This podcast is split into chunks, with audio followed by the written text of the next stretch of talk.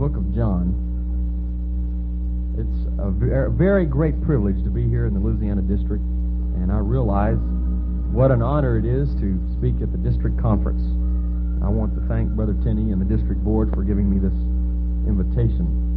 And I feel the Spirit of the Lord here tonight. I believe that He is going to confirm His word. They gave me a big task tonight, and that is to preach on something that we all should be experts on, and yet somehow bring it in a fresh way, and to teach or to present a lot of information where it would be so desirable just to scream to the top of my lungs and preach an inspirational message and see us shouting in the aisles, but who knows? The Lord has a way of confirming His Word. There is a power that comes with the Word of God. Brother Barnes said it right. Doctrine is not something in itself. But Jesus said, My words are spirit, and they are life. And if we have our mind set on the Word of God and have faith in His words, then things happen. Praise God. But I have a big job tonight, and by the help of the Lord, I'm going to try to, to accomplish that. I'm not going to bring something that you don't know, but I'm going to bring something that we must remind ourselves of and keep before us at all times. John chapter 3, verse 5. Amen. I'm going to preach on our and teach on our Pentecostal apostolic identity. You know, I believe that this is the time for this message as never before. This is not time for us to apologize or back down on our message. But on the contrary, God is now anointing his message to spread it in a greater measure than ever before. Praise the Lord. John chapter 3, verse 5. Jesus answered, Verily, verily, I say unto thee, except a man be born of water and of the Spirit, he cannot enter into the kingdom of God. Now, I want to read another verse that I think describes the same experience. Acts chapter 2 and verse 38. I think the message of Jesus Christ and the message of his apostles are the same. Then Peter said unto them, Repent, and be baptized every one of you in the name of Jesus Christ for the remission of sins, and ye shall receive the gift of the Holy Ghost. One more time, let's ask God to bless His Word tonight. Thank you, Lord Jesus, for the reading of your Word. And once again, thank you for the power of your Holy Spirit. Now, Lord, have your way tonight. Let your will be done. Stir our hearts. Teach us of you. Help us to understand you better. And we thank you for it in the name of the Lord Jesus Christ. Hallelujah, hallelujah, hallelujah. Amen. You may be seated. Praise the Lord, praise the Lord. Again, let me say it's a privilege to be here. I only regret that I couldn't be here last night, but I just got into the country late Monday night, and I want to just insert this here at the beginning because I believe that it will help illustrate what we're trying to say tonight. But now is not the time to back down on our message. Now is the time to assert our identity as never before. If you were to talk to some of the religious philosophers or historians just before the turn of this century and describe them uh, the outpouring of the Holy Ghost speaking in other tongues, and then tell them that it would sweep across the world, that it would touch every country, every denomination, that literally millions would claim this experience, to the point that Time magazine would say the Pentecostals are the largest single group of Christianity, Protestant Christianity. They would say, no way, it's impossible. In a few short years, the impossible has happened. But I do not believe that God's work is through yet. If the Lord tarries, I believe there is a revival of the name of Jesus to accompany a revival of the outpouring of the Holy Spirit. And we somehow think that it can't happen. We sit on the sidelines and let all these other groups uh, claim or enjoy a measure of the Holy Ghost. But if we can see what God did with the message of the Holy Ghost speaking in tongues, why can't we have the same faith for the truth of the oneness of God, baptism in Jesus' name, and holiness of life? And it's not just going to happen, I believe it is happening in our worlds. I just came back from the country of Hungary. In the last few years, a miracle has happened. A Trinitarian Pentecostal group the leadership of that group have seen oneness and baptism in Jesus' name. They've come into this truth. They've baptized 40% of their believers to this point and are in the process of baptizing the rest. So I went over there with the first seminars on the oneness of the Godhead, baptism in Jesus' name. And the people are hungry for truth. They said nobody's ever taught this before, but it's so easy to understand. It's the Bible. And many of them said, We want to be baptized in Jesus' name. Hallelujah. It's happening right now. That little group is called the Assemblies of God, by the way, but it's now called the Assemblies of God United Pentecostal Church because they baptize in Jesus' name. Hallelujah. It can happen over there, it can happen over here. If we'll stand up for what we believe and proclaim the truth of God's words. And just at the last moment before I was coming back, I met a lady from Bulgaria, and she said, We have translated the first four chapters of the oneness of God that you've written into the Bulgarian language. She said, I smuggled it in to a, a group of 3,000 Trinitarian Pentecostal believers in the country of Bulgaria. I gave it to them. She said, We've never heard this before. All we've known is the Trinity, but this is Bible. We need this kind of literature. We want to hear from these kind of preachers. There's a revival on the making that we have not realized yet. But we must stand firm and stalwart on the truth of God's Word if we expect to see it. I believe what the message of Esther, who knows what you've come to the kingdom for such a time as this? Could it be that God has nourished our movement for this time to claim our inheritance for the name of Jesus Christ? Hallelujah. Praise God. Let me just make a few comments before we get directly into the Word of God on this subject. I've tried to look at this from every angle tried to be as objective as I can, uh, objective knowing that I have received the Holy Ghost, that I have been baptized in His name, that I know firsthand the blessings and benefits of this experience. But I've tried to look at it. Is it really necessary? Is it really the Bible's message? Uh, is it really important that we emphasize this even though it means that we cannot fellowship with these other groups that go under the banner of Christianity? How essential is this? And I've looked around. I've seen my parents as they pioneered a work in Korea how it would be so easy, perhaps, just to let down some areas of the message to gain acceptance in a new country. But yet, I've and I've seen the persecution being called a cult and a heresy that comes with proclaiming this message. I've seen the revival that comes to those who persevere with this message. I've looked at various people that once preached the message and now no longer seem to do so. And I've come to a few preliminary conclusions, and that is, first of all, truth is a whole. You cannot really separate it. Now, it's one thing when somebody is coming to truth, but it's another thing when somebody has the truth and starts saying a couple of these things are no longer necessary. I found you cannot divide the truth up into little pies and say, I want this piece, but I don't want this piece. We must take it as it is. You start unraveling a little bit on holiness, and before you know it, you're questioning baptism in Jesus' name. Before you know it, you're questioning the necessity for the Holy Ghost. It all fits together. There is no way to separate that.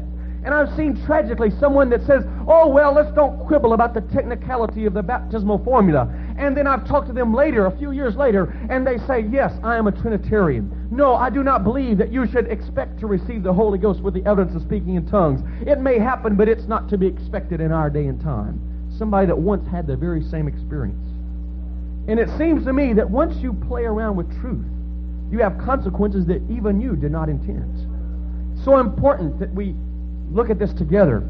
And then I've tried to examine the fruit, as Jesus said to do, of those that are departing or that have departed from this message.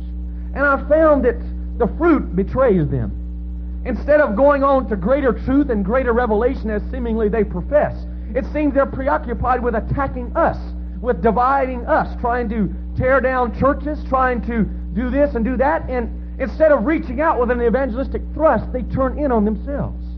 And so that made me wonder, wait a minute, something's not adding up. If if they have a greater revelation, if they have a greater truth, why aren't they seeing more souls saved? Why aren't they seeing a greater measure of revival? Why aren't they praying for us that we might be built up instead of trying to tear us down to the lowest common denominator? And so I begin to look at this, and I have come to the conclusion that what we're talking about is not just some optional extra, but it is at the heart of our identity as an apostolic movement, as the United Pentecostal Church. And our articles of faith state, and although they're not uh, to be replaced uh, to replace Scripture, yet they are the basis of our fellowship, what we understand the Scripture to teach. And our articles of faith say that we believe the message, the Bible message of full salvation is repentance, baptism by immersion in the name of Jesus Christ, and receiving the Holy Ghost with the sign of speaking in tongues. And that is the basis. What we believe is the teaching of the Scripture. And it seems that if we would depart from any of those essentials, we lose our reason for existence.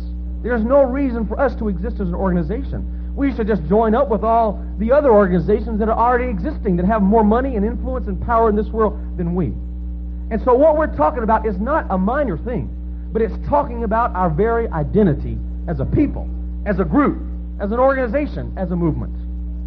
Now, I chose these two scriptures as our foundation. Many people shy away from what they call exclusivism. That is, by saying, we've got the truth, we have the message of salvation, and other people who do not teach the message of salvation do not have salvation. And I'm not one to think that we should go around saying, you're going to hell, you're going to heaven, to judge this person, that person, and condemn. That's not our task. But it is our task to preach the whole counsel of God, to preach the Bible message of salvation. And we cannot shy away from that. And those that shy away from the message of exclusivism, as they call it, Jesus Christ is the one who established exclusivism. He said, Except you believe that I am He, you shall die in your sins. He said, I am the way, the truth, and the life. No man cometh unto the Father but by me. He said here in John 3 5, except you're born of the water and of the Spirit. And then I go to Acts 2.38. And it's popular for some people to say, you Pentecostals overemphasize Acts. You, all you've got is Acts 2.38.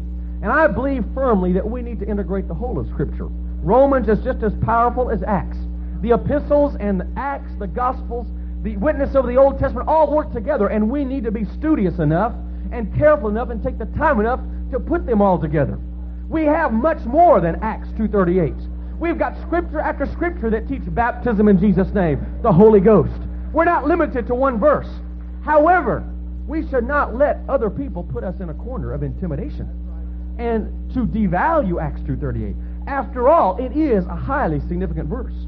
It is the first sermon, the first altar call of the first sermon on the birthday of the church. It must carry a great significance. It was preached by the Apostle Peter with the support of all the apostles of the Lord, standing there with him. If you search the New Testament church record from the time it began at Pentecost, and you look at all the places where the question is asked of the church, what must I do to be saved? What must I do? You will find two places. And Acts is the first and most comprehensive.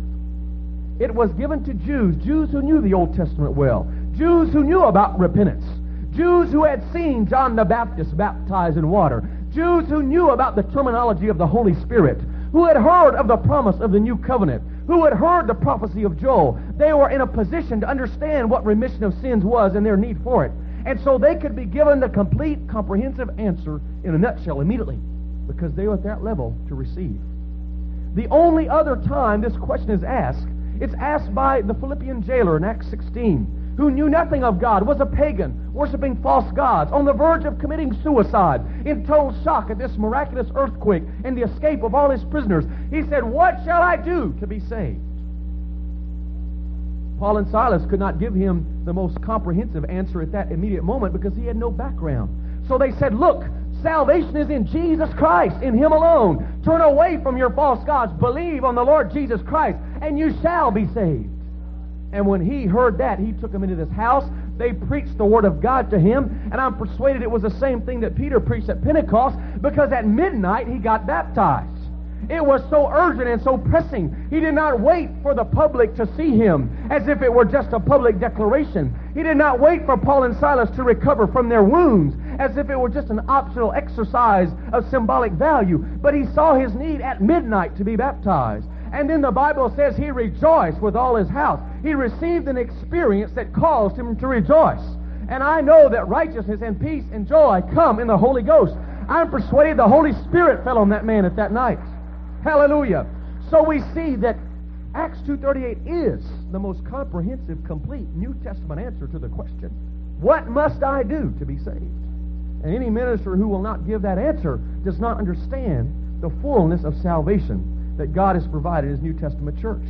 So we must start by recognizing the importance of the Acts 2.38 message. Now, I want to go to some of the elements of the new birth tonight. What does it take to be born again? What is all involved in the process of our salvation? The first thing that we must recognize, faith. Ephesians chapter 2, verse 8 and verse 9 tell us that by grace are ye saved through faith. The gift of God. It's not of yourselves. It's not of works, lest any man should boast. We cannot earn, pay, buy, merit, deserve our salvation. It's received by faith. The doctrine of grace says that salvation is a free gift from God that we don't deserve. The doctrine of faith says that we receive salvation by putting our complete trust in Jesus Christ. Not relying on our works, but relying on what He did for us at Calvary. Relying on His death, burial, and resurrection to purchase our salvation. But the doctrine of grace and the doctrine of faith do not eliminate the new birth. They tell us how we receive the new birth. Faith, you see, is not just a mental attitude. It's not just mental assent or verbal profession. Biblical faith requires trust, reliance, commitment, appropriation, application, obedience. Faith includes obedience. You cannot separate the two. When Jesus called his disciples, he said, Lay down your nets and come follow me. They did not become his disciples by saying, I confess you as my Savior. You are the Lord. You are the Messiah. I have faith in you, and then keeping on fishing.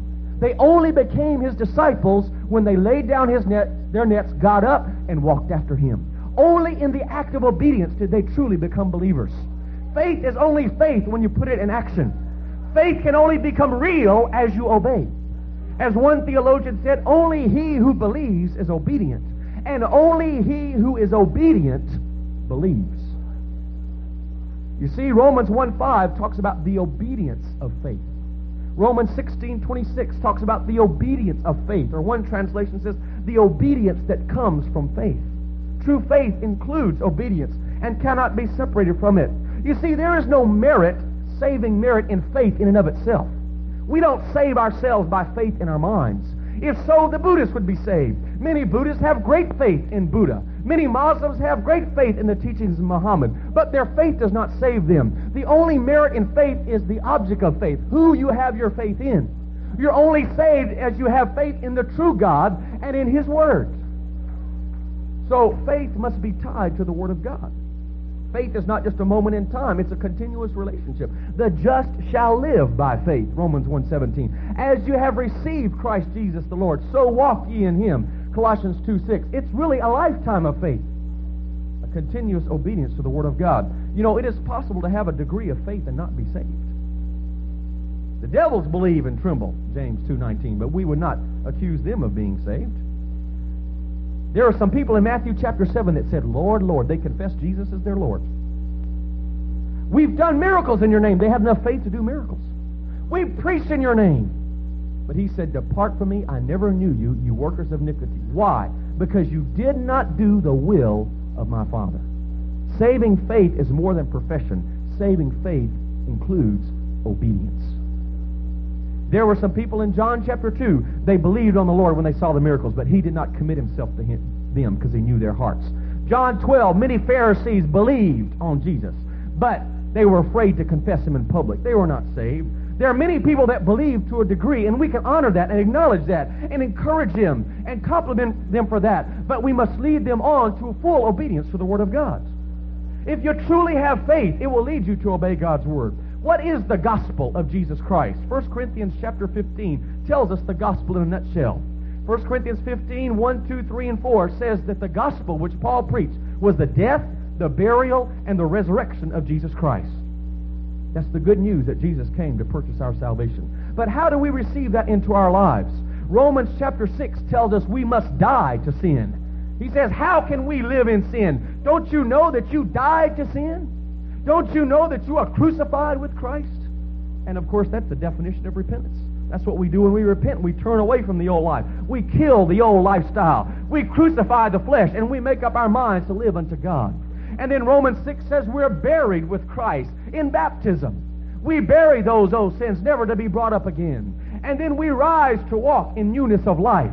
And if you'll keep reading the book of Romans, chapter 8, verse 2, it says, that the law of the Spirit of life in Christ Jesus. When we receive the Spirit of the resurrected Christ, we share in His resurrection. Oh, yes, our bodies will be resurrected one day, but we don't wait for then to have new life.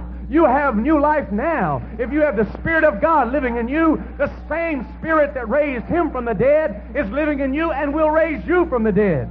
Hallelujah. So, how do we believe and obey the gospel? The Bible talks about obeying the gospel. 1 Thessalonians chapter 1 says that judgment will come on all those that know not God and that obey not the gospel of Jesus Christ. How do you obey the gospel? Gospel. It's obeying and applying that gospel to your life. Dying with Christ in repentance. Being buried with Him in baptism. Rising in resurrection life through the power of His Holy Spirit. You see, saving faith is this. First of all, you must accept the gospel of Jesus Christ as the only way of salvation. But a lot of people stop there. It's not enough to accept it mentally. Second thing, you must apply the gospel or obey the gospel to your life. That's how we're saved by faith. This is the teaching of Jesus. Jesus preached in Mark chapter 1 verse 5, Repent ye and believe the gospel. Is it possible to believe the gospel and not repent? Maybe intellectually, but not in the scriptural meaning of belief if you repent and believe the gospel.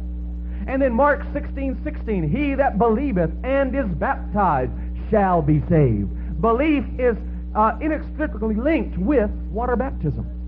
Somebody says, well, he didn't say if, you if you're baptized not, you'll be damned, but he said, he that believeth and is baptized shall be saved. Some people would like to add a word there. He that is believeth and is not baptized shall be saved. But that's the opposite of what Jesus said. He went on to say, He that believeth not shall be damned, knowing that if you didn't believe, you wouldn't go to the trouble to be baptized. Or if you did by some chance, it would do no good, because mere baptism without belief, without repentance, is getting wet. It's not really baptism at all. So he that believeth and is baptized shall be saved. He that believeth not shall be damned. That covers all situations. But that shows us that saving faith includes not only repentance, but water baptism. And then, Jesus said in John 7, 38 through 39, He that believeth on me, as the Scripture hath said, out of his belly shall flow rivers of living water. But this spake he of the Spirit, which they that believed on him should receive. If you really believe on the Lord Jesus Christ, like the Scriptures say, what's going to happen to you?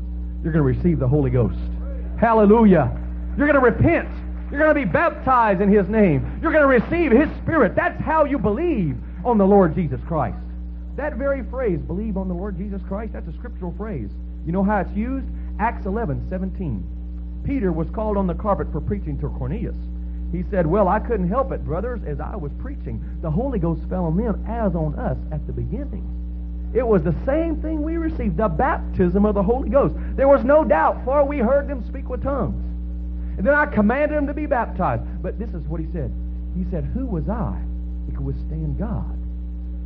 with these people that received the same Holy Ghost as we did who believed on the Lord Jesus Christ. And he gave a biblical definition of those who believe on the Lord Jesus Christ. Somebody tells me I believe on the Lord Jesus Christ. I say, praise God. I'm glad to hear that. But I have two questions for you. The same two questions that the Apostle Paul asked believers at Ephesus. How are you baptized?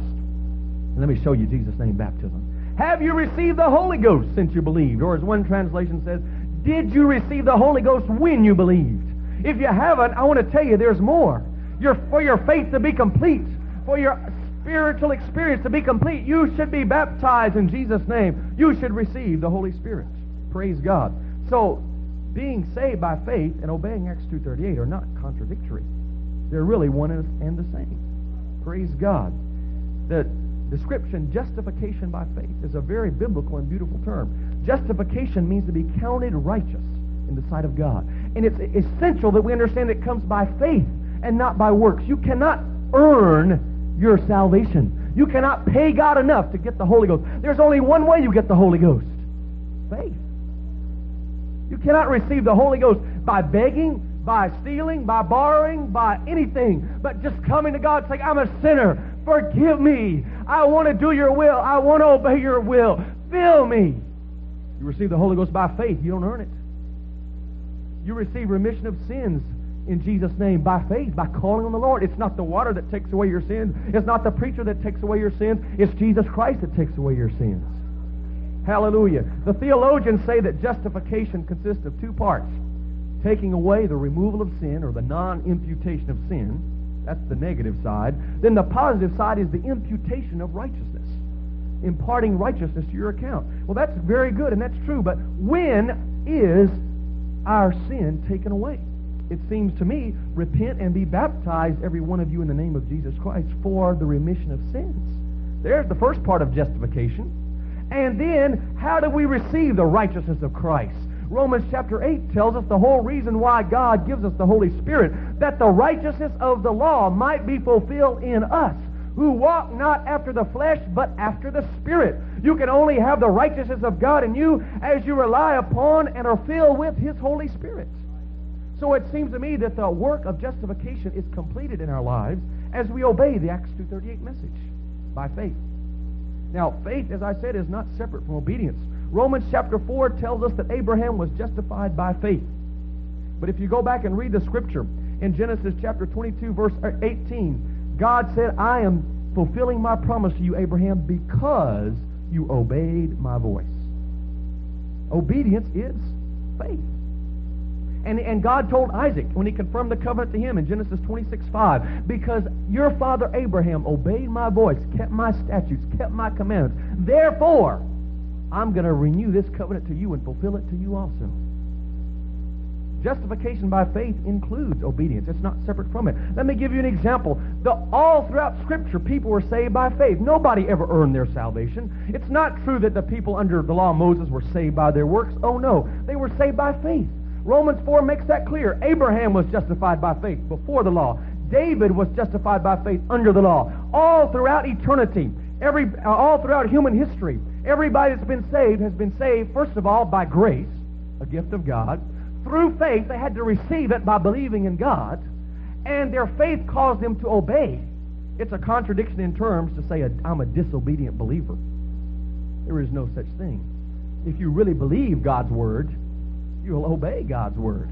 If you really believe all liars have their part in the lake of fire, what are you going to do? You're not going to just go around saying how much you believe it. You're going to try to do something about it. You're going to repent of lying. You're going to ask God to help you not lie.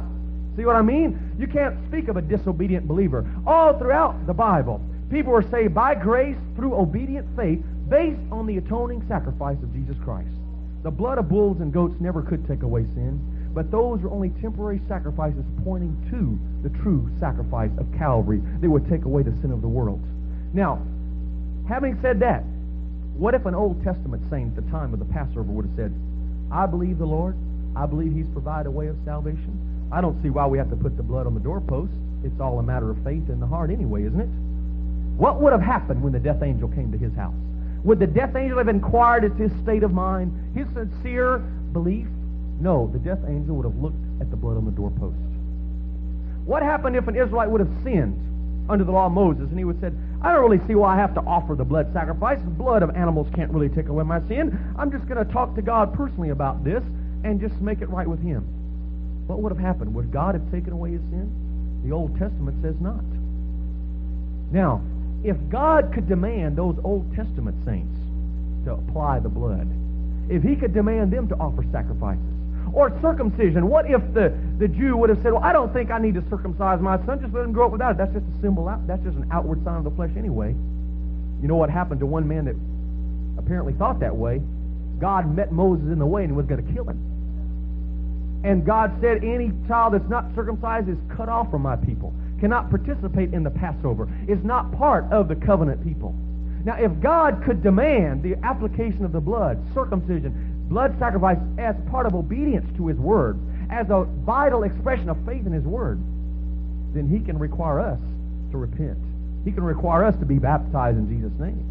Acts 2.38 is not salvation by works. Oh, no. We don't save ourselves. It's God who saves us. It's God who washes away our sins when we call on him in faith. It's God who fills us with his Spirit. That's not salvation by works. That is obeying the Word of God and as a result of our obedient faith, He does the saving in us. We don't change ourselves, He does it for us. So we must see that justification by faith occurs at the new birth experience. 1 Corinthians 6.11 And such were some of you, but you are washed, but you are sanctified, but you are justified. How? In the name of the Lord Jesus and by the Spirit of our God. That's the Bible justification by faith. Now, Romans chapter 10 talks about confessing with your mouth and believing in your heart, and you shall be saved. A lot of people just like to take that right there and ignore everything else that we've been talking about. But let me show you how well this fits in with everything.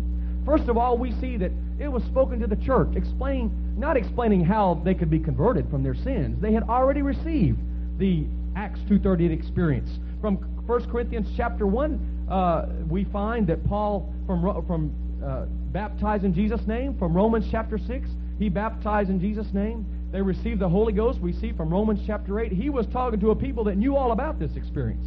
But he was explaining the basis of their salvation. The basis of their continued salvation comes only by confessing and believing in the Lord.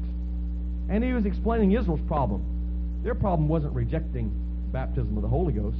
Their problem wasn't rejecting water baptism. Their problem was more basic than that. Their problem was rejecting Jesus as the Messiah. If they would only confess him, all else would follow. Now, he quoted from Deuteronomy 30. The Word of God is not far away from you. It's not way up in heaven. It's not way down the deep, but it's nigh you, even in your mouth. He's saying it's available to everybody. But Deuteronomy, when you follow that passage, has one last line, which is very crucial, which I think the Apostle Paul had in his mind, and you, his readers, would understand. You know what that last phrase was? The word is nigh you, even in your mouth, that thou mayest do it. The whole reason for the preaching is not for you just to confess with your mouth and go on doing like you always did. It's confess and believe so that you may do it. And what was the message that Paul preached? That's what we're looking at tonight. He was preaching it so that we might do it. Now, how do you confess the Lord with your mouth? It's not just a mere verbal confession. We've already said in Matthew 7, a lot of people will say Jesus is Lord and they're not going to be saved. For confession to be valid, it must be truthful.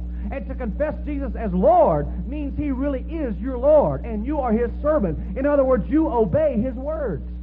To really believe in your heart means you're going to obey his words. How do we confess the Lord? I think initially 1 Corinthians 12:3 says no one can confess that Jesus is Lord except by the Holy Ghost. You can't really understand who he is without the Spirit anointing your mind. You cannot really obey him in the holiness of life that he requires unless you are filled with his Holy Spirit. Acts 2.21, Whosoever shall call the name of the Lord shall be saved. But that was quoted as a prophecy of Joel applied to the believers when they received the Holy Ghost in Acts chapter 2. That's how you confess the Lord. Acts 22, 16, arise and be baptized and wash away your sins, calling on the name of the Lord. That's where you confess the Lord. We confess Him when we are baptized in His name, when we're filled with His Spirit, when we speak in tongues as He gives the utterance. Then we're really saying Jesus is Lord, not in name only, but He is Lord of my life. Praise God. So believing in the Lord, believing unto salvation is perfectly compatible with the Acts 2.38 experience. Now, let me just do a little uh, comparison here. Not everybody sees this way of salvation, of course. As I look in church history, it seems that there are three views of salvation. First, there's the Roman Catholic Church and the Eastern Orthodox. And this is how they say you're saved. You're saved through the sacraments. You just go through the ritual, baptize as a baby, and you automatically receive the Holy Spirit. You're confirmed. You go through penance and all this, and you're automatically saved. Salvation comes through the sacraments. Whether or not you really believe, whether or not you live a holy life, the church and only the church, the priest and only the priest administer salvation to you. That's the first view. The second view is what I would call the Reformation view. Luther, Wesley, Calvin, all that. They say that salvation, not so much Wesley, but Luther and Calvin especially, they say that salvation comes outside of you. It's already happened. And you just acknowledge it with your head, and then you become saved. Your life doesn't change. They spoke of being a justified sinner. Luther said, sin boldly. What he was saying, he wasn't advocating unholy life, but what he was saying, look, you know, sin, if you're going to sin, just do it because Christ is going to cover you. You can't help it. You're just going to sin, so go ahead and do it and then believe that the Lord is going to forgive you anyway. Because they believed that it didn't, that salvation was not an inner transformation, but it was something that happened outside of you, a historic event at Calvary that just you accepted by mental faith. And this was linked with their view, of predestination. You see, Luther and Zwingli and Calvin all taught very strongly the doctrine of predestination. That God determined before you were born who was going to heaven, who was going to hell. There's nothing you could do about it. So you see, their view of salvation is a lot different from ours. Their view is just confessing something that God already decided, and nothing you can do about it. And that's what a lot of people teach today. They may not realize the background of predestination, but what they're really saying is just accept something outside of you that doesn't change your life. And once once you accept it, you can't lose it, no matter how much you try. It's just something to happen outside of you. The hardest you might try to lose it, you can't lose it. It has nothing to do with you. But then the third view is more in line with what we would say, and that's John Wesley and the Methodists and so on, that salvation is something that must happen inside of you. It's a transformation of your life. And that's what I believe the Bible teaches. It changes your life. It's not something outside. It's not something administered by a priesthood, but it's something that happens inside of you where you know you can point to the time you're saved. You can say, My life was changed. I'm a new creature. Behold, all things are passed away. And behold, all things are become new. I'm saved and I know it. I can tell you the time. I can take you to the place because it happened to me. Praise God. Well, let's look at it for a few minutes. Repentance. Repentance is essential to salvation. Luke 13, Jesus said, Except you repent, you will all likewise perish. And I'm afraid that sometimes we and maybe other people that preach the Holy Ghost do not emphasize the need of repentance as much. A lot of people do not see the Holy Ghost as essential, and so they just say, Come and receive your prayer language, or come and get an extra blessing. But I do not believe you can genuinely receive the Holy Spirit without a genuine repentance. And that means you recognize your sin. You confess your sin to God. You feel a godly sorrow for sin, not just sorry you got caught in your problems, but sorry that you were led a sinful lifestyle. And it must involve a decision to turn away from sin. And I know we can't do that completely without the power of God, but we must make that decision first. I will change my life. That's repentance. Now, sometimes that may just take a few seconds in your mind. Sometimes that may take all night wrestling and agony and prayer. But the point is, we couldn't, shouldn't expect people just come, just uh, raise their hands and receive the blessing unless they understand what repentance is all about. Because you can't receive the Holy Spirit without repentance from sin. You don't receive remission of sins when you're baptized without repentance from sin. Repent and be baptized for the remission of sins. Now, the apostles preached repentance strongly. You can see it all throughout their message. The early post-apostolic church, studying in church history, they emphasized very strongly, so much so they demanded proof some proof of repentance before they were baptized you. They got so radical on this that they said after you were baptized, if you went back into some major sins that they listed, there's no hope for you. You were supposed to repent, and that was it. And of course, they went too far in that direction, but that shows you how strongly they felt the need for a change of life. Now, the Roman Catholic Church began a different view because they practiced infant baptism, so infants very well couldn't very well repent. So they made repentance into penance, a lifelong uh, ritual of saying you're sorry and then keep doing the same thing and trying to pay your sins off and keep living in your sins. Not true repentance at all. Then when the Reformation came along, they did not really come back to genuine repentance because they said salvation is by predestination. Salvation is outside of you. you you're, you're a sinner. They, they said well, you're, before you're a sinner, now you're a saved sinner. Before you were a lost sinner, now you're a justified sinner. And so they said repentance is just equivalent to the moment of faith. They said you're saved by your mental assent, so you must repentance comes before you believe, some of them said. Because it couldn't come after because you're already saved. The first moment you confess Jesus as Lord, you're already saved. So repentance must come before you believe. Or maybe it comes at the same time you believe. And you find that as a common thinking in circles today.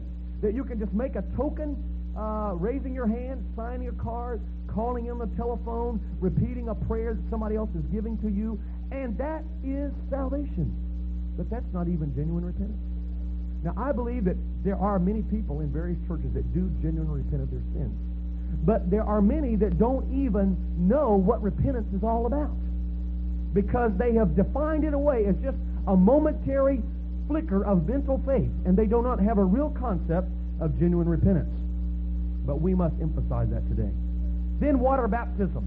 Is water baptism merely a symbol, or is it a part of our salvation? Let me give you some scripture. Mark 16, 16, we've quoted. He that believeth and is baptized shall be saved. John 3, 5, born of the water. Acts 2.38, be baptized for the remission of sins. Acts 22.16, be baptized and wash away your sins. Romans 6.3, you're baptized into Christ. 6.4, you're buried with him in baptism. Galatians 3.27, baptized into Christ. Colossians 2.11, uh, your baptism is a circumcision. It's part of your spiritual circumcision. Again, it's a burial with him in baptism. Titus 3.5, the washing of regeneration. 1 Peter 3.21, uh, baptism doth also now save us. It's the answer or the request of a good, for a good conscience, a clean conscience before God. These and many other scriptures show us that water baptism plays a vital role as part of the salvation experience. Now, it's not the water that saves, but God has chosen to honor our obedient faith at that moment and to remit our sins. Now, we could speculate. Uh, God could forgive sins without baptism. Sure, He did in the Old Testament. We don't have to speculate what God might have done, how He might have designed it. We're faced with what God said He has done. And there is a promise. If you'll repent and if you will be baptized in Jesus' name, I will wash away your sins. That should be enough. We know what happens when we are baptized. We shouldn't speculate on what if, if there was some other planet or some other plan. But we know what God has said. Let's just do it, and we don't need to worry about it. We'll receive what God has given at that time. Now, it is for the remission of sins. It's more than a ceremony. The eunuch was baptized in the middle of the desert. He wasn't just a public ceremony. The, the jailer was baptized at midnight for the remission of sins. Some debate on that, but just to simply bring this in light, Matthew 26, 28 tells us, Jesus said, My blood is shed for the remission of sins. Now, if you use that same phrase, Jesus' blood wasn't shed because we already had remission of sins. Neither did Peter tell the repentant believers or the questioning uh, crowd on the day of Pentecost, repent and be baptized because you already have received remission of sins. He was saying, repent and be baptized so you can get remission of sins. Hallelujah. So it's important. Some people say, well, uh, what's the difference in what happens at repentance and baptism? And there's really, some people say, well, you get forgiven at one, you get remitted, sins remitted at the other. There's only one Greek word for to translate both English words. It doesn't seem to be that you can separate forgiveness and remission according to the Greek text. They're really one and the same. But I think there is something that does happen at repentance. And I like to explain this. You're establishing a present relationship with God. You're dealing with your present lifestyle. You're saying, Lord, I am going to change my lifestyle. I'm going to live holy. I want to receive your spirit so that I can begin a relationship. But let me ask you, if you were to live holy without sin from that moment forward, would you qualify for heaven? You still have the record of the sins of your past. It seems to me that water baptism is designed to wash away the record of the past, the guilt of the past. It's like if someone would to spill ink on the carpet. And you might go to Brother Tenney and say, I'm sorry, forgive me, I didn't mean it, I'll never be that clumsy again. And be my friend and establish the personal relationship. But still, somebody's got to get the ink out of the carpet. It seems to me that maybe is an analogy of repentance and baptism. However we may look at it, we can say simply this. According to Acts 2.38, it takes both repentance and baptism to bring about the complete forgiveness or the complete remission of your sins. We know that's what does happen. Why try to divide it up and speculate uh, what could happen or what doesn't happen if we'll just rely on the promises of God's Word? We know that we'll receive the remission of sins.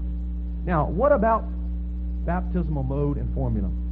Well, there, there are five cases, five examples of water baptism in the New Testament church that mention a formula or a name. And every time, it's the name of Jesus Christ. Acts 2, the Jews got baptized in Jesus' name. Acts 8, the Samaritans. Acts 10, the Gentiles. That's all classes of humanity right there. Acts 19, disciples of John were rebaptized a second time. Now, they had already been immersed in water, already repented, already been baptized by a man of God, uh, baptism that was valid in its time. The only difference was the name of Jesus, but that was so important in the New Testament church that they were rebaptized in the name of Jesus.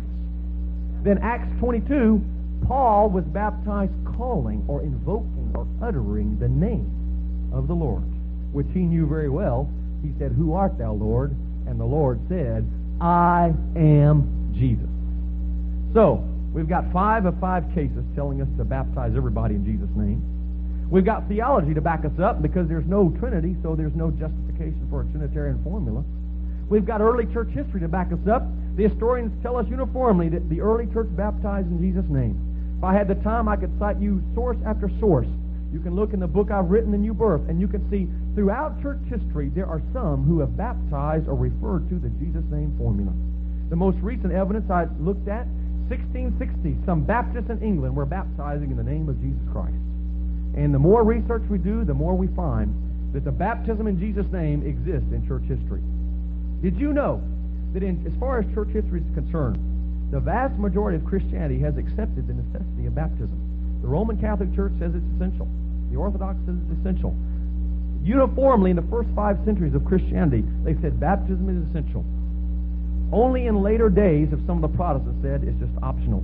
Martin Luther himself, although he taught justification by faith so strongly, he said the moment that you are baptized, your faith comes into contact with God. And so he still held that baptism was essential, even a figure such as Martin Luther. So we can see that Scripture tells us, doctrine tells us, church history tells us, you must be baptized. Now, let's look at the baptism of the Holy Spirit into one body. It's the exact same phrase that Jesus used when he said, You shall be baptized with the Holy Ghost, not many days hence. You can translate it baptized with, in, by, all those phrases, but it's the same. By one Spirit, or with one Spirit, or in one Spirit. We're baptized into one body. Ephesians 1.13, it's the seal of our inheritance. It's the earnest of our inheritance. It's the seal of our salvation. Titus 3.5, we're saved by the washing of regeneration, the renewing of the Spirit. Now, some say that there are two experiences. First, you receive Christ, and then you receive the Holy Ghost. But if you understand the oneness of God, to receive Christ is to receive the Holy Ghost. To receive the Holy Ghost is to receive Christ. I do not believe the baptism of the Holy Ghost is a second optional post-conversional experience. But I believe it is part of salvation into the New Testament church. Because you see, if being born of the Spirit and being baptized of the Spirit are two different things, we don't have one example of anybody being born of the Spirit in the New Testament church. It's all being baptized in the Spirit. Acts chapter 1, Jesus said, You shall be baptized with the Holy Ghost. Acts chapter 2, that was fulfilled. It says they were all filled with the Holy Ghost. Then Peter said, referring to this same experience, You shall receive the gift of the Holy Ghost. In Acts chapter 10, when Cornelius and his household received the Holy Ghost, it said it was poured out on them. It said it fell on them. They received the gift of the Holy Ghost. In Acts 11, when Peter was talking about it, he said they received the same gift that we did. What I'm trying to show you is all these terms are interchangeable. To be baptized, to be filled, to receive the gift, poured out, fell on. It's all used interchangeably in the book of Acts. They all refer to the same experience. If you try to divide it into two experiences, you won't be able to find one of them because there's only one experience. Now, strangely enough, Christianity will agree with that in theory. They will say you must have the Holy Spirit to be saved. The Catholics will say, I have received the Holy Spirit. Those that know their theology. The Baptists will say, we're all baptized with the Holy Ghost. Billy Graham will say, I'm baptized with the Holy Ghost. You know, historic Christianity, all except the Trinitarian Pentecostals and Charismatics, understand the clear teaching of Scripture. If you don't have the Holy Ghost, you're not part of the New Testament church. That's what it takes. They understand that. Here's the rub. Is speaking in tongues the evidence? Now, when you study the Scripture, there are five examples of, of being baptized with the Holy Ghost in the New Testament church. Acts 2, there was a sound like wind to usher in the, the presence of the Spirit, to tell them the Spirit had come. There was flames of fire that sat on each of them that signified the availability of each person. But what was the sign when they were all filled? They began to speak in tongues. Then, Acts chapter 10, Cornelius received the Holy Ghost. People didn't believe he could have it. The Jews that were with Peter didn't think he could have it until he converted to Judaism first. But they were forced to admit it despite their unbelief and skepticism. They had to admit it. Why? For they heard them speak with tongues. Now, there was no wind, there was no fire, but that was enough for Peter to say, they got the same thing we did on the day of Pentecost. Anybody that speaks in tongues today, you can say, that is the Pentecostal experience. That's the same thing. Acts chapter 19, they received the Holy Ghost, they spoke in tongues. Acts chapter 8, the Samaritans, it doesn't say what happened when they received the Holy Ghost, but somehow they knew they hadn't got it yet, despite all their experiences. Said they had great joy, said they believed, they were baptized, and they must have repented to get baptized. They had these experiences of joy, but somehow they knew they hadn't got the Holy Ghost yet. They were waiting for a sign. Then when Peter and John laid hands on them, at that moment they knew they got it. How do they know so sure that at that moment hands were laid on them? A sign came. Simon the magician said, I want to buy that power. Now, Simon is a pretty hard-headed, cynical magician. He's wanting to wow his audiences into thinking he has some great power. Is he just looking at somebody that says, I feel joy? Is he looking at somebody that says, I confess the Lord? No, he's looking at a miracle. And when you look at all the evidence, the only miracle that is present in all the other accounts is speaking in tongues. And then Acts 9, Paul received the Holy Ghost. It doesn't say how. But we know from 1 Corinthians 14, 18, I thank my God I speak with tongues more than you all. And he said that tongues came by the operation of the Holy Spirit. So in all cases, you speak, see speaking in tongues is the expected evidence. Now, I'm going to take a few minutes to read some things here. What really intrigued me, a lot of people have done research on speaking in tongues in church history, but nobody has really done much research on tongues as the initial evidence. But I have found that throughout church history, people have wrestled with this question. It's so clear in Scripture that you would expect to speak in tongues when you receive the Holy Ghost. They've tried to rationalize it or something. Here in the second century, Irenaeus, he listen to what he said. The apostle terms those persons perfect who have received the Spirit of God and who through the Spirit of God do speak in all languages whom in like manner we do hear many brethren in the church who through the Spirit speak all languages, whom the apostle termed spiritual, they being spiritual because they partake of the Spirit. Second century. He seems to be saying those that are spiritual are those that have received the Spirit with the sign speaking in tongues. Now here is Augustine in the 5th century. You ever heard of him? Now he was arguing against those that spoke in tongues. He said it no longer happens today, but he inadvertently admits it used to happen. Listen. For the Holy Spirit is not only given by the laying on of hands amid the testimony of miracles as he was given in former days. For who expects in these days that on whom hands are laid that they may receive the Holy Ghost should forthwith begin to speak in tongues? He says, we don't expect it now, but he admits that the church used to expect it. When you laid hands on for the receiving of the Holy Ghost, you immediately spoke in tongues. John Chrysostom, the fourth century, he's trying to explain 1 Corinthians 12, the spiritual gifts. Notice what he says. This whole place is very obscure, but the obscurity is produced by our ignorance of the facts referred to, and by their cessation, being such as then used to occur, but now no longer take place. Well, what did happen then? Whoever was baptized, he straightway spoke with tongues. They at once on their baptism received the Spirit. They begin to speak, one in the tongue of the Persians, another in that of the Romans, another in that of the Indians, or in some other language. And this disclosed to outsiders that it was the Spirit in the speaker. Now, if you notice those languages, he wasn't referring to any account in the book of Acts. He was referring to the tradition of the early church after the book of Acts. They used to get the Holy Ghost this way, he said. And when they spoke in tongues, everybody knew they got the Holy Ghost. But it doesn't happen that way anymore, he says. In later church history, 19th century R.A. Torrey, a holiness minister, listen to this. If one is baptized with the Holy Spirit, will he not speak in tongues? But I saw no one so speaking, and I often wondered, is there anyone today who is actually baptized with the Holy Spirit? Listen to uh, Tyndale New Testament commentaries commenting on Cornelius. We cannot tell for certain whether the gift of tongues was the inevitable accompaniment of the coming of the Spirit. In other words, he's saying maybe they always spoke in tongues when they received the Spirit. We cannot tell for sure. The reason why they're so reluctant to tell for sure is because they don't, and they find it hard to justify. Listen to Billy Graham. I find it interesting that he, although he does not believe that you must speak in tongues, he believes it's possible. And you can tell he's struggling with this because notice the way he hedges it around.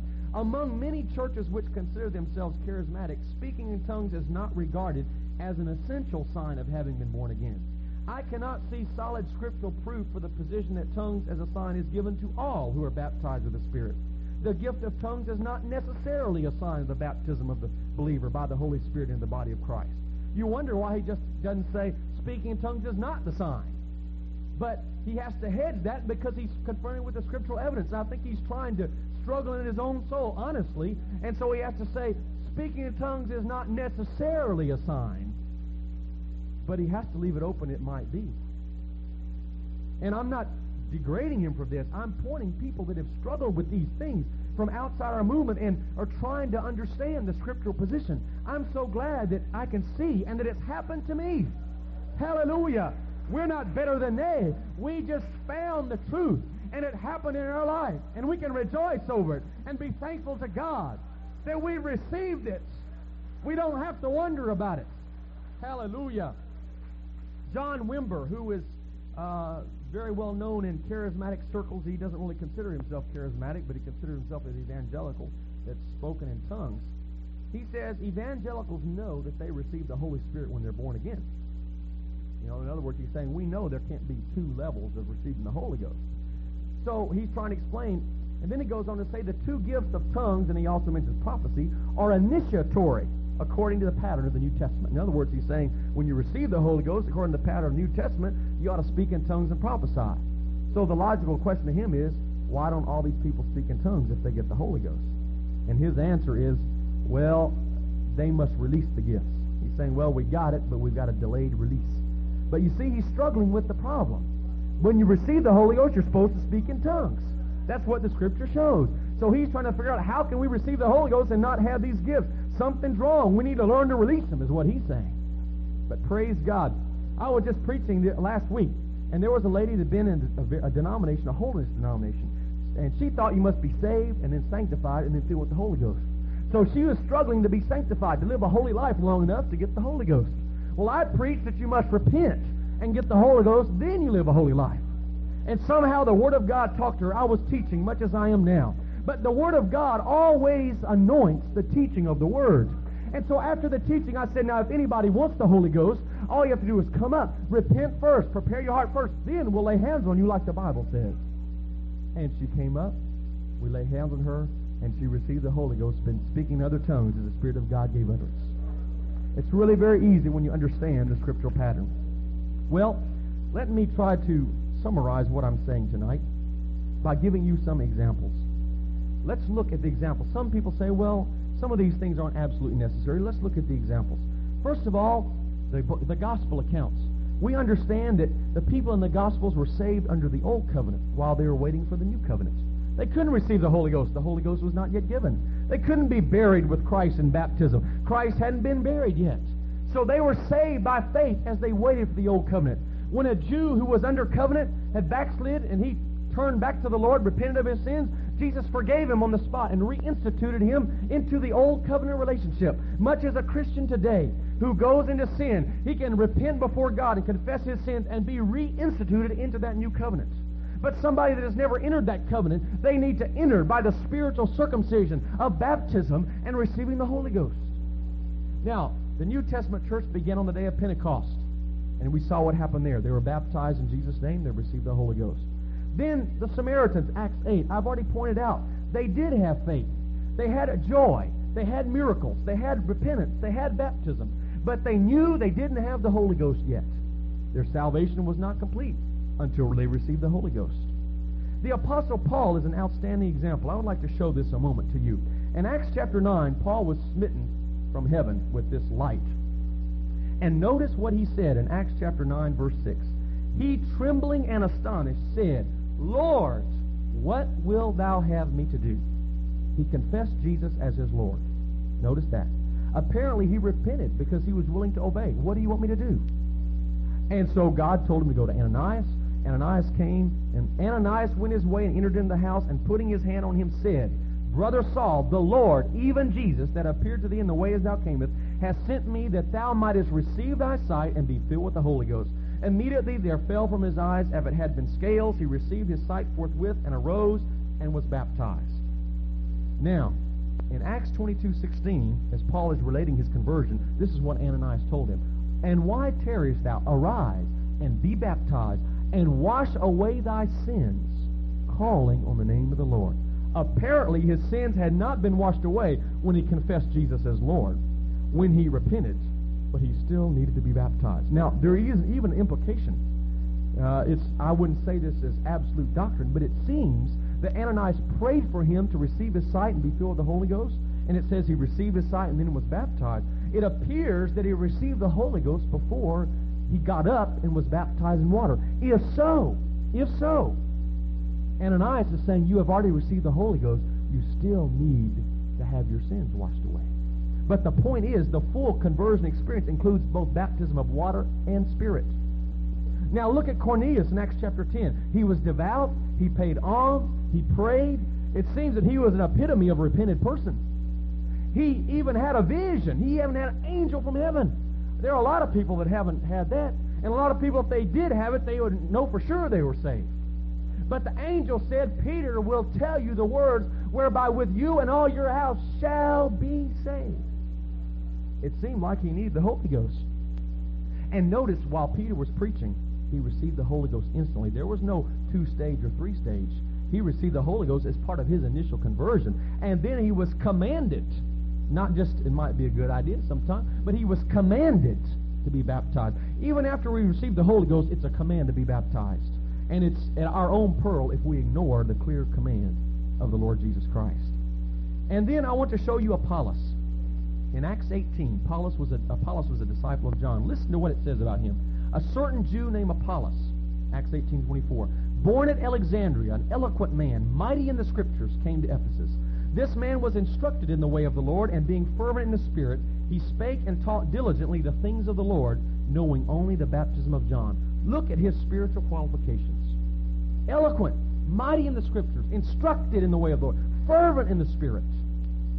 But yet, apparently, he wasn't saved because he knew only the baptism of John. He did not even know about Jesus. How can you be saved without knowing in Jesus Christ?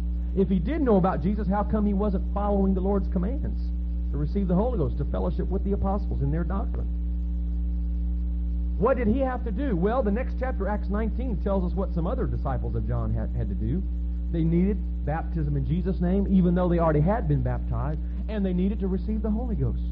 So it seems that Apollos, with all of his spiritual qualities, and there are many people in the world today in various churches that we can admire greatly for all these uh, great spiritual qualities, but yet we still need to lead them to the apostolic new birth experience as described for the New Testament church.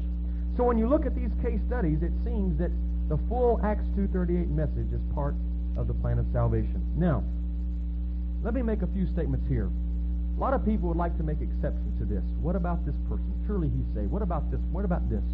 Let me just give you some pointers. First of all, God is sovereign. He is the judge. We're not out to judge people. Just give it into the hands of God. Let God be the judge. I tell people in all sincerity, I was talking to one person, he said, What you're saying is I'm going to hell. I said, Wait a minute. God is the judge. That's first.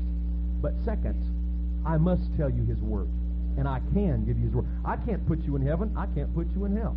I can't guarantee you a place either way. But I can show you what the Word of God says that you must do. And then I can give you my own personal experience and tell you what happened to me. And I can tell you that if I didn't have the full experience, I wouldn't feel confident in my salvation. It's up to you and God now. God is your judge. I think we can say that honestly in all sincerity. The second thing is we are not in the business of condemning. Mark chapter 9, the disciples said, Hey, you're, about, you're, you're casting out devils in Jesus' name. You can't do that. Jesus said, Let them alone. Let them do it. Whatever good they're doing, that's fine.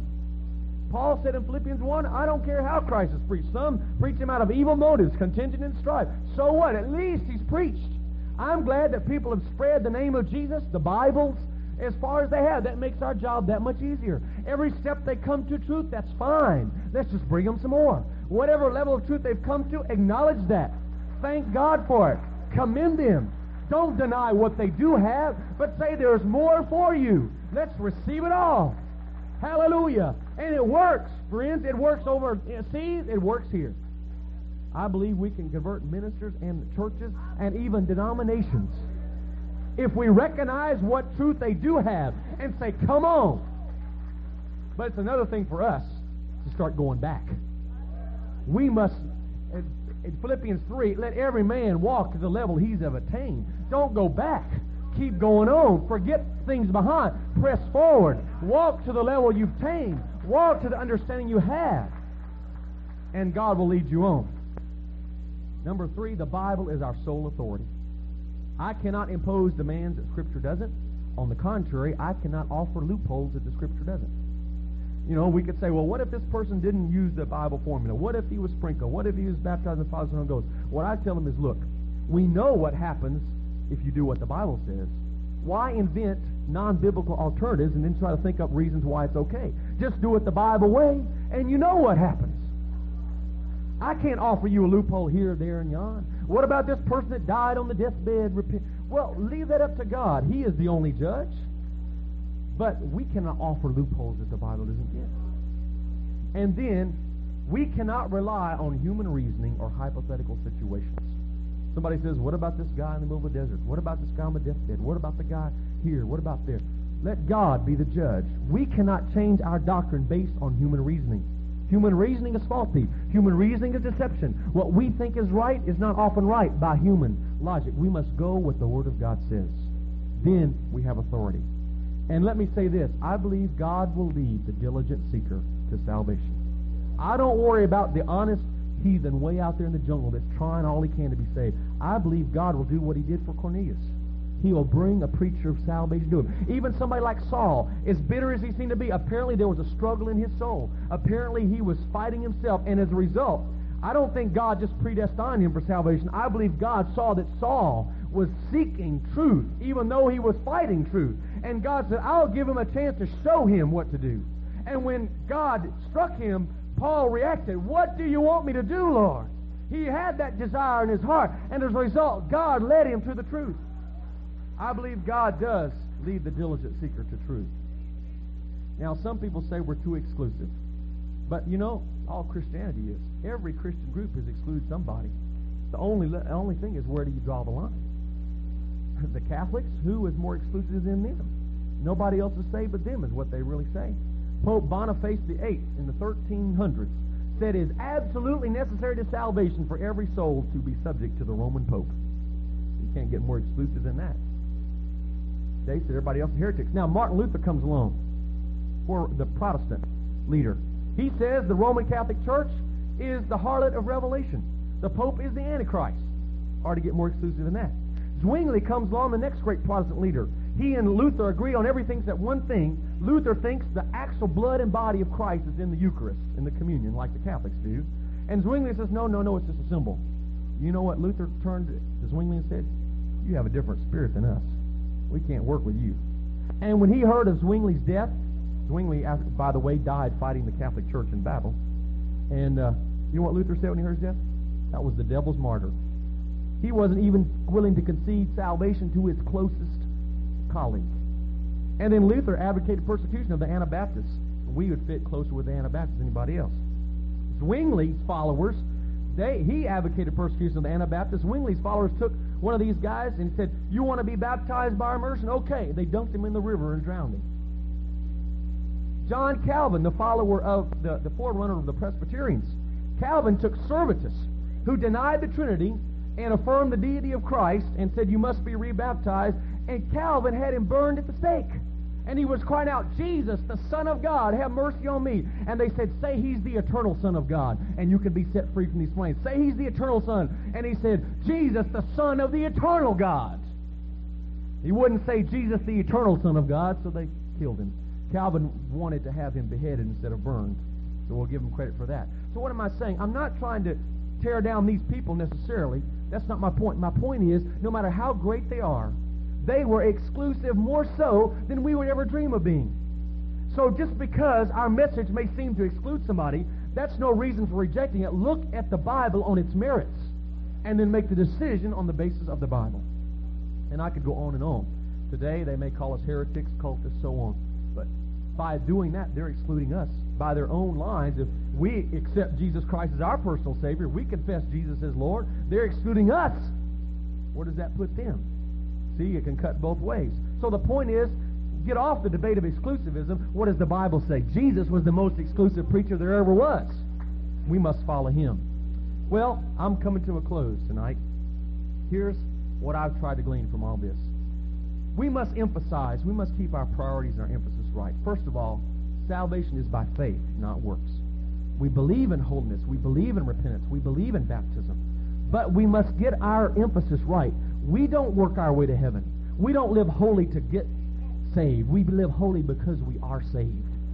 We live an obedient life out of faith and love, but our salvation is based on our personal relationship to Jesus Christ. Our faith in the living Lord, not our adherence to doctrine, not our standards, and I believe in the standards. Very much so. What I'm saying is our salvation is not based in that. Our salvation is based in the living Christ, His Spirit in our life, a daily communion and love and fellowship with Him, and all the rest flows from that. We must get our priorities right and our emphasis right. And we must give a message of hope, not condemnation. Jesus himself didn't come to condemn the world, and he sure could have, but he didn't. He came to offer hope. We can do no less. What do we got to do? Preach Acts 2.38. We've got to do that. That's Bible. Oliver Fauss once said when he, he was baptized at the Elton, Bible Conference here in Louisiana when he was a teenager. When he got back to Houston, his family said he was a heretic. The Trinitarian Pentecostal leaders came and all lined up and started talking to him about the Godhead, throwing questions he'd never heard of. He writes in his autobiography, when I got through, I didn't know if there was one person in the Godhead or a dozen. But you know what he did? He went and prayed and said, Lord, if I'm going into error, show me. What is truth? He opened the Bible to Acts 2.38. and He says, I don't know the answers to all those questions, but one thing I know, as long as this is in the Bible, Lord, I'm going to preach it. We don't have to have an arrogant attitude. We don't know all there is to know. But we can preach what is plain as black and white right there. That's the message we should uphold. Hallelujah. Preachers, we've got to preach the whole counsel of God. We can do no less. We must preach that you continued obedience is always necessary. There's no grounds for ever stopping short of full obedience to God's word. You've received the Holy Ghost, good, but if you haven't been baptized, get baptized. It's always necessary to walk in the light as He is in the light. It's always necessary to grow in the grace and knowledge of our Lord and Savior, Jesus Christ. It's always right to preach the whole message. In love, not with ridicule, not with condemnation, not with sarcasm, but it's always right. It's never wrong to do right. It's always right to preach the full message of God. You know what? We preach, what will you get? You say the Holy Ghost is optional, it'd be nice to have for some people. You know what? You'll have a church full of people that don't have the Holy Ghost. I've seen it happen over and over. I was talking with an Assembly of God minister about this, and you know what he, he asked? I thought he was going to ask, why do you teach you have to have the Holy Ghost? You know what he said? He said, how do you get your people to all to receive the Holy Ghost? He says, you say they have to have it, and so they all get it. How do they get it? I've got a church full of people. I can't seem to get them to get the Holy Ghost. The key is preach it. You preach what you get. You get what you preach, I should say. So, salvation is by grace. Here's my summary. Salvation is by grace through faith, based on the atoning death, burial, and resurrection of Jesus Christ. That's the basis of our salvation. But the application of grace, the expression of faith, come to us as we obey and experience John 3 5 and Acts 2.38. I believe that summarizes our message. Now let's stand tonight. Brother Tenney, with your indulgence, I'm, I'm going to just maybe give an altar call here or something. I believe God honors His Word. And I hope I haven't been too dry and long for you tonight. But I hope something has stirred up within you. I know you've heard this before, but I hope maybe the Lord has just let you see it in a little different way. Maybe put the pieces together. Give you a fresh confidence, renewed zeal. Is there somebody that wants the Holy Ghost tonight? You can receive the Holy Ghost tonight. I've I, have i have taught for five hours at end in Eastern Europe, given an altar call. In two or three minutes, people receive the Holy Ghost. Certainly not because of me, because somehow faith comes by hearing, hearing by the Word of God.